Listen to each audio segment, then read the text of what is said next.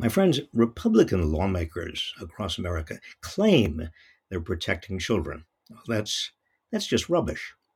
Arkansas was the first state to pass a ban on medical care for transgender minors, saying children needed protection.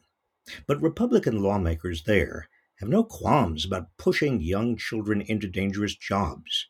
Earlier this year, after children were found working at a factory owned by Tyson Foods, Arkansas's second largest private employer, state lawmakers repealed restrictions on work for 14 and 15 year olds and eliminated a requirement that children under 16 get a state work permit before being employed.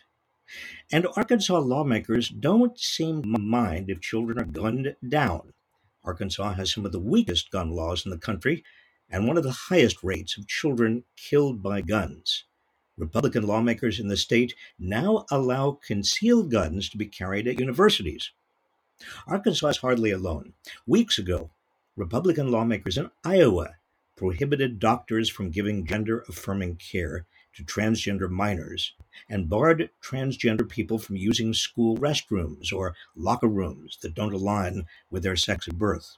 Yet these same Iowa lawmakers are lifting restrictions on children employed in hazardous jobs, allowing children as young as 14 to work in meat coolers and industrial laundries and drive themselves up to up to 50 miles to and from work between 5 a.m. and 10 p.m. and teens as young as 15 to work on assembly lines. Oh, and Iowa Republicans have also repealed a long-standing state law requiring handgun background checks.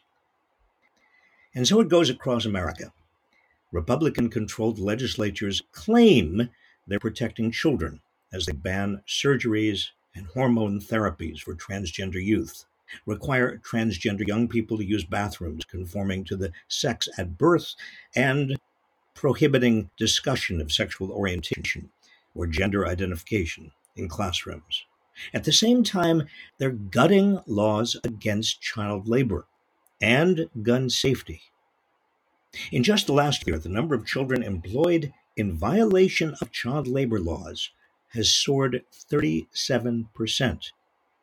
Yet, 10 states have introduced or passed legislation expanding work hours for children, lifting restrictions on hazardous occupations for children, allowing children to work in locations that serve alcohol, and lowering the state minimum wage for minors. Many of these same states are also making it easier to buy guns, even though firearms are now the number one cause of death for children and teens in the United States, surpassing motor vehicle deaths and those caused by other injuries. Republican hypocrisy?